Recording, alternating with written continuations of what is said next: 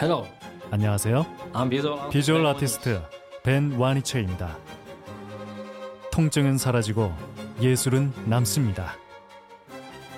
두통, 치통, 생리통엔 한국인의 두통약 개보린 삼진제약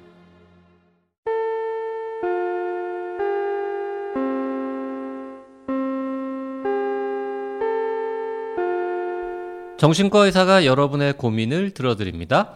오랜 기간 쉬고 있던 정신여고가 코로나19로 지친 여러분의 마음을 위로하고자 시즌3로 돌아왔습니다. 이번 시즌3는 국립정신건강센터와 함께 하는데요. 뭐 누구에게도 말하지 못하고 힘들어했던 고민들 지금 바로 정신여고로 보내주세요. 국내에 내로라 하는 정신과 전문의들이 여러분의 고민을 듣고 함께 이야기 나눠드립니다.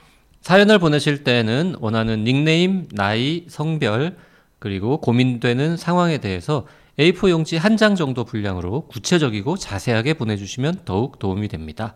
실명으로 보내시는 경우에는 저희가 닉네임을 만들어서 붙여드리는 철저한 익명제이니 마음 놓고 보내주십시오.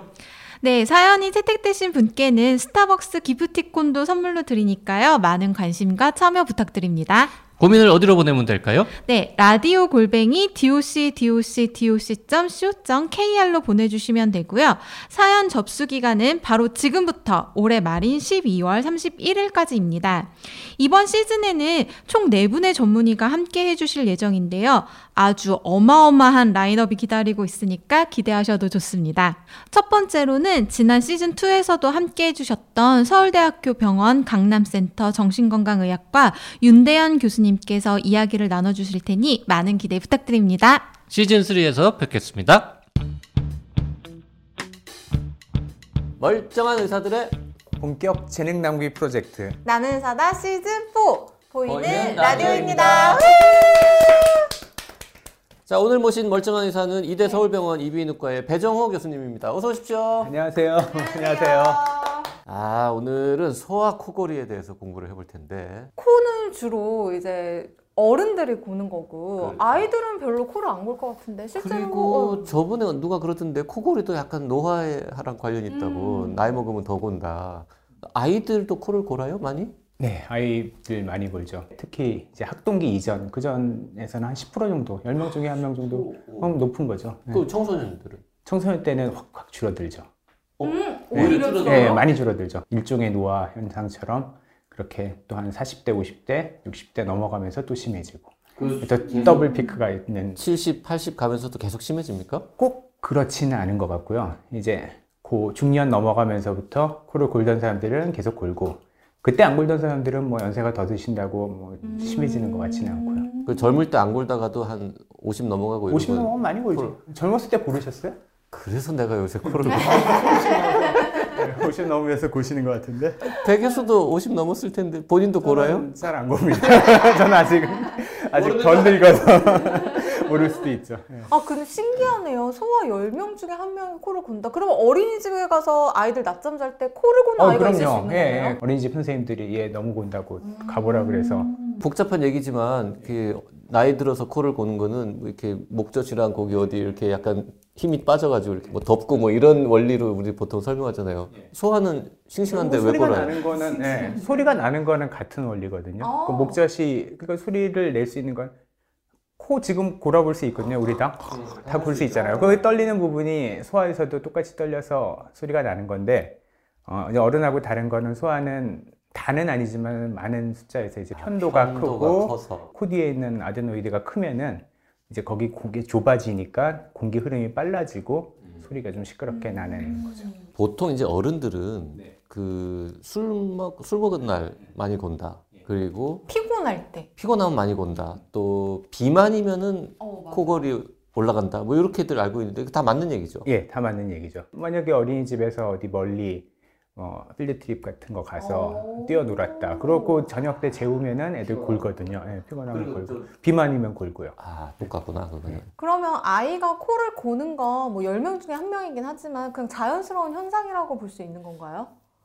아니면 그거는 이제 거기서부터는 조금 의학적인 얘기를 좀 분석을 해봐야 되는데 10명 중에 한 명은 이제 소리가 나고 시끄럽다. 근데 코골이가 우리가 문제는 어른에서도 마찬가지지만 두 가지로 크게 나눠보면 될 것 같거든요. 하나는 코를 골 때 이제 남한테 피해를 주는 거. 어린이집에서 골면 딴 애들 못 자게 하거나 가끔 엄마들이 둘째 낳고 데려오거든요. 둘째 낳고 아기가 있는데 큰 애가 코를 너무 골아서 어, 큰 애가 너무 골아가지고 둘째를 못 재운다.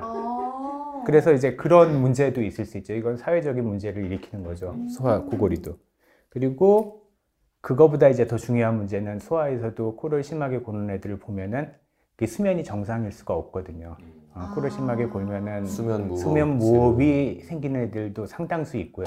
수면 무호흡이 심하면 성적도 떨어진다고들 어, 하니까. 그럼요. 예, 예. 그 얘기는 아마 여러 번 다들 많이 들으셨겠지만은 또 하나는 본인한테 문제가 되는 거죠. 하나는 이제 사회적인 문제를 일으키는 거고 애들 코골이가 또 하나는 수면 무호흡이 있거나 예 아니면 수면 무호흡까지는 아니고 요즘에는 그냥 단순 코골이만 해도 문제가 생긴다는 보고들이 많거든요. 그래서 아이인 경우. 아이의 아이들에서 아 수면 무호흡이 없는 없을 때도 심하게 코를 고는 애들을 길게 보면은 얘네들이 뭐 낮에 생활할 때 집중력에 문제가 생긴다. 아니면은 뭐 어쨌든 수면의 질이 그렇죠. 나쁘다는 수면의 거니까. 질이 나빠지는 거니까. 음. 그래서 엄마들한테 가끔 얘기하는데 이제 아주 심한 애들은 굉장히 특징적인 얘기들을 하거든요. 와서 애가 너무 코를 심하게 굴다가 요즘에는 구석에 가서 앉아서 잔다고. 이제 앉아서 이렇게 고개를 숙이고 있으면은 편도나 그게 밑으로 떨어지면서 공간이 좀 생기거든요. 그래서 얼마나 그래서 엄마들이 안 됐어가지고 데려오죠. 예. 얘는 본인들이 앉아서 잔다고요? 본인들이 구석에 가서 이렇게 앉아서 잔다고. 그 아이한테도 굉장히 스트레스겠는데요. 예. 그 음. 애들이 스트레스, 자기가 스트레스라고 얘기하지는 않지만은 누가 봐도 그거는 뭐 수면이 질이 너무 나쁜 거죠. 그 애가 예를 들어서 그 뛰어논 날 유난히 뛰어논 날코 골았는데 그 다음부터는 안 곤다 평소에는 이러면 이제 병원에 안 데리고 올 거 아닙니까? 네, 안 데려도 되죠. 네. 아, 그 정도네. 엄마들은 어느 순간이 되면 데리고 맞아. 옵니까? 엄마들의 성향에 따라서 차이가 많이 나는 것 같아요. 지금 말씀하신 대로 어떤 엄마는 얘가 멀쩡하게 잘 잤는데 지난번에 뭐 어디 놀러 갔다 오더니 막 놀더니 코를 골았다. 그래서 코 골면은 큰일 난다고 들었는데 그러고는 데려오는 엄마. 그런 분도 있고 음. 어떤 엄마들은 정말 누가 봐도 너무 심한데 유치원에서 병원 데려가라 보라기 그러기 전까지 어, 이제 있는 사람들도 있고. 그렇구나. 이게 코골이에 대해서 잘 모르니까 그냥 두셨던 거 아닌가 싶은데 소아에서의 코골이가 좀 문제가 되는 이유 는 뭘까요? 본인한테 문제를 일으키는 걸 보자면요. 코가, 코를 심하게 골면은 우선 제일 눈에 띄는 거는 어른하고 좀 달라요. 어른은 코 심하게 골고 무호흡증이 있으면은 피곤하거든요. 낮에 졸고 음. 그러는데 애들은 오히려 과다 행동을 보이는 경우가 많다고 많이들 보고가 되거든요. 낮에요? 실제로 봐도 예.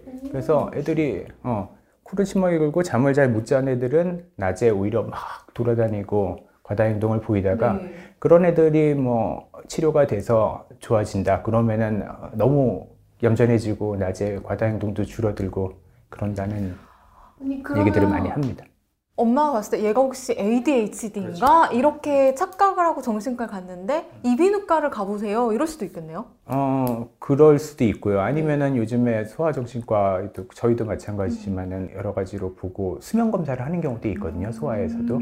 그래서 이제 이비인후과를 보내는 경우도 있고요. 그 얘기도 알아야 될 것 같아요. 얼- 엄마들이 얼굴 안 예뻐진다고. 아 맞아 맞아. 그렇죠. 애들이 이게 잠을 잘 때 입을 항상 벌리게 자- 되거든요. 낮에도 벌리고 있어요. 편도가 크면은.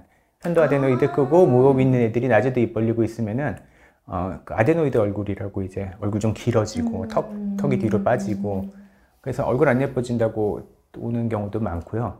또 하나는 이제 치과 교정하러 어린 애들이 갔을 때 치과 선생님들이 보고는 어, 얘 입 잘못 다문다. 그러면 교정 효과도 떨어지고 그러니까 이비인후과 가보라 그래서 그렇게 오는 경우도 있고. 코골이가 심하다고 아이가 왔어요. 그러면 당연히 이제 교수님이 뭐 편도도 보고 목젖도 보고 이렇게 볼 거 아닙니까? 그래서 예를 들어서 얘는 편도가 너무 커서 코를 곤다 그러면은 이제 편도 제거하고 해결 뭐 이렇게 흘러갑니까 그러면? 네, 팬더 수술을 하기 전에 저희 이제 교과서대로 하자 그러면은 수술할 때 모든 걸 다 고려를 해야 되니까 아이디어라기는 수면 검사도 해보고 편도 사- 크기랑 뭐 이런저런 것도 다 체크를 하면 좋겠지만은 어, 지금 말씀드린 대로 애들은 정식 수면 검사를 하려면은 오히려 수술보다 더 복잡하거든요.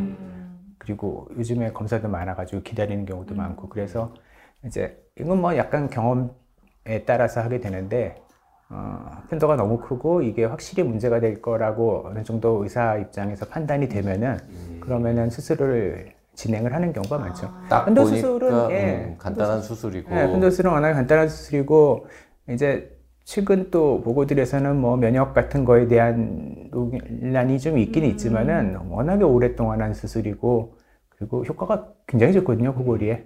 의사가 딱 보고 얘는 편도가 문제이고 이거를 수술하면은 해결될 것 같다 그러면은 그냥 바로 수술해 버릴 예, 수도 그래도 있다. 예, 그럴 수도 그럴 때가 많은 것 같습니다 우리나라. 근데 그런 얘기 있지 않나요? 편도는 이제 크면서 좀 작아질 수 있다.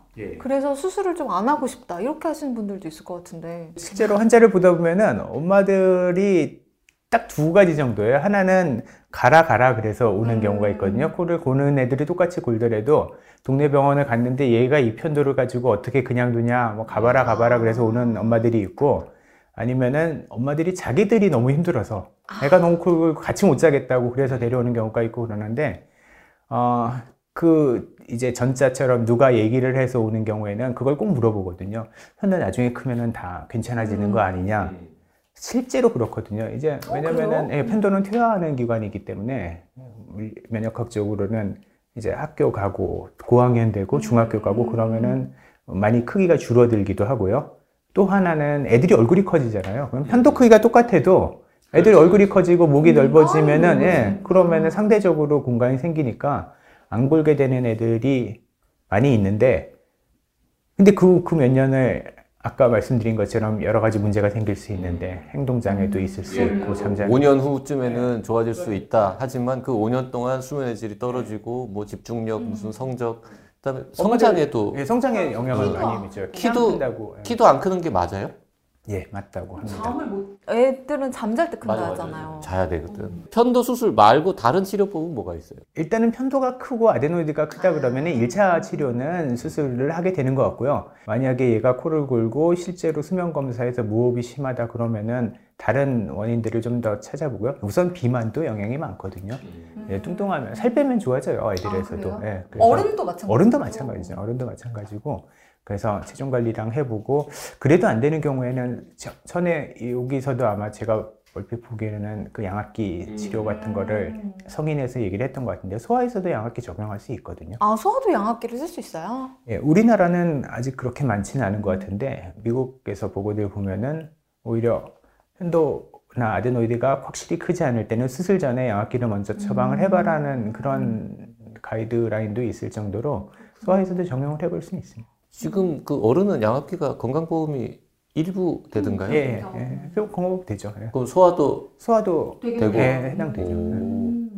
편도 수술 같은 거에 뭐 나이 제한 이런 건 없죠. 어린 아이들도 하는 거니까. 국가마다 좀 그런 차이가 있거든요. 그래서 연구들을 보면은 가이드라인이 국가 가이드라인이 있어서 뭐 예전에는 뭐 6세, 뭐, 뭐 5세 그런 것들 체중도 있고 했었는데 최신 가이드라인들 보면 미국 기준도 그렇고 우리나라도 역시 마찬가지고 특별히 연령 제한을 두지는 않습니다. 아. 꼭 필요한 경우에는 하는 걸로 어, 어린 나이에도 하고 물론 성인에서도 좀, 예. 근데 편도 수술이 전신 마취인 건가요? 기억 나시지만 우리 우리 학교 다닐 때는 국소마 치료도 많이 했거든요. 아. 예.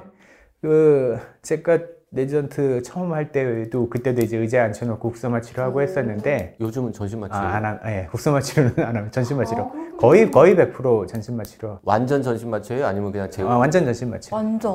아, 그것 때문에 사실은 부모님들 좀 걱정하시는 게 많더라고요. 이제 저도 이제 부모님들하고 수술 한다고 데려왔을 때 얘기를 하는 것 중에 하나가 지금 말씀드린 거랑 똑같이 근데 수술 얘 같은 경우는 좋은 좋은 수술이다 얘한테 도움이 될 거다 하지만 제일 신경 쓰이는 거 하나는 마취를 해야 된다 근데 국소 마취로도 옛날엔 했는데 전신 마취 하는 뭐 이유가 있겠죠? 그건 어느 정도 경향이라고도 보면 되는데 어렸을 때 구소마취로 편도수술 했던 분들 붙들고 혹시 기억나냐고 물어보면은 아 주 안 좋은 게 그거는 아. 정말 트라우마 지금 따져보면은 애들한테 그거는 고문 비슷하게 하죠 예. 그렇구나. 위내시경을 그 수면 없이 음. 그냥 생으로 한 10번 받는 그런 느낌? 아. 어, 10번 이상일 것 같은데. 10번보다 더? 예, 예. 20번? 네. 아이한테 너무 아이한테 고통스럽겠네요. 굳이 사실은 마취가 예전보다 훨씬 우리가 안전해졌기 때문에 네, 굳이 애를 고생시킬 필요가 없는 거죠. 음. 그러니까 너무 걱- 전신 마취돼서 걱정할 필요는 없다. 어릴 때 그렇게 코를 골아가지고 뭐 수술을 하거나 양압기를 쓰다, 쓰거나 이렇게 했는데 좀 나이 들어서 좀 좋아졌어요. 뭐 치료 받아가지고 그래도 나중에 50대, 60대 때 되면은 또 코를 골아요? 충분히 가능성은 있습니다. 어렸을 때 이제 그 코를 고는 애들 보면은 물론 편도아데노이드가 아까도 제일 큰 원인이라고 했지만은 그거 외에도 얼굴 모양이라든지 턱 크기, 혀의 크기 그런 것들도 영향을 틀림없이 줄 거고 그거는 뭐 평생 변하진 않을 테니까. 어, 그러면 부모님이 코를 골면 예. 그 자식이 코를 골 확률은 더 높다. 아유 맞나요? 그 얘기 많이 듣거든요. 엄마들이 데려와서 얘 너무 코 고는데 얘 아빠 닮아서 그런다고 아빠 때문에 보통은 이제 둘이 같이 오면은 그런 얘기를 좀 덜하고 엄마 혼자 데려왔을 때는 아 아빠 닮아서 그런다고 그리고 알잖아요 이제 얘네 삼촌도 본다고 그래서 아 근데 이제 정확하게 이게 유전이다 아니면은 어떻게 뭐 유전적으로 얼마의 경향이 있다 그런 거는 명확하지는 않고요. 하지만 이제 가족력은 확실히 있는 경향은. 있을 네, 거예요. 경향은 있죠. 보이는 네. 얼핏 얼굴이 비슷하게 아. 생겼고 뚱뚱한 아, 엄마. 아빠가 뚱뚱하면 애들도 보통 좀 예. 음, 그런 측면에서는 가능성은 유전은 아니지만 유전은 가족력은 아니지만. 있- 소아가 이제 코골이가 아주 심해서 뭔가 해결을 해주고 싶은데 뭐 이렇게 되게 이것저것 다 안 돼. 수술하기도 좀 어렵고 뭐 양압기도 잘 안 되고 뭐 이렇게 굉장히 골치 아픈 경우들도 있습니까? 어, 예, 있죠. 90% 정도는 충분히 해결이 가능한 경우가 대부분이고요. 네. 열에 한 명 그 정도는 이제 너무 비만이 해결이 안 되거나 음. 그러면 수술하고 나서 효과가 확실히 떨어지거든요. 그럼 양압기를 쓰는데 또 애들에서 양압기 적응 못한 애들도 많고 음. 또 하나는 유전적으로 문제 있는 애들 다운 증후군이 있다거나 아니면 뭐 무슨 어, 안면부 형성 무전이라고 이게 명확하게 이렇게 기형 정도까지는 아니더라도 얼굴 애들을 앞에 잡고 그 다음에 상악이 확장이 안 되는 애들이 있거든요. 그렇게 해서 얼굴 형태가 좀 그런 증후군이 있는 친구들은 참 해결이 힘들고요. 목이 가는 사람일수록 혹시 코를 더 골 수도 있나요? 어른들 기준으로 보면요. 네.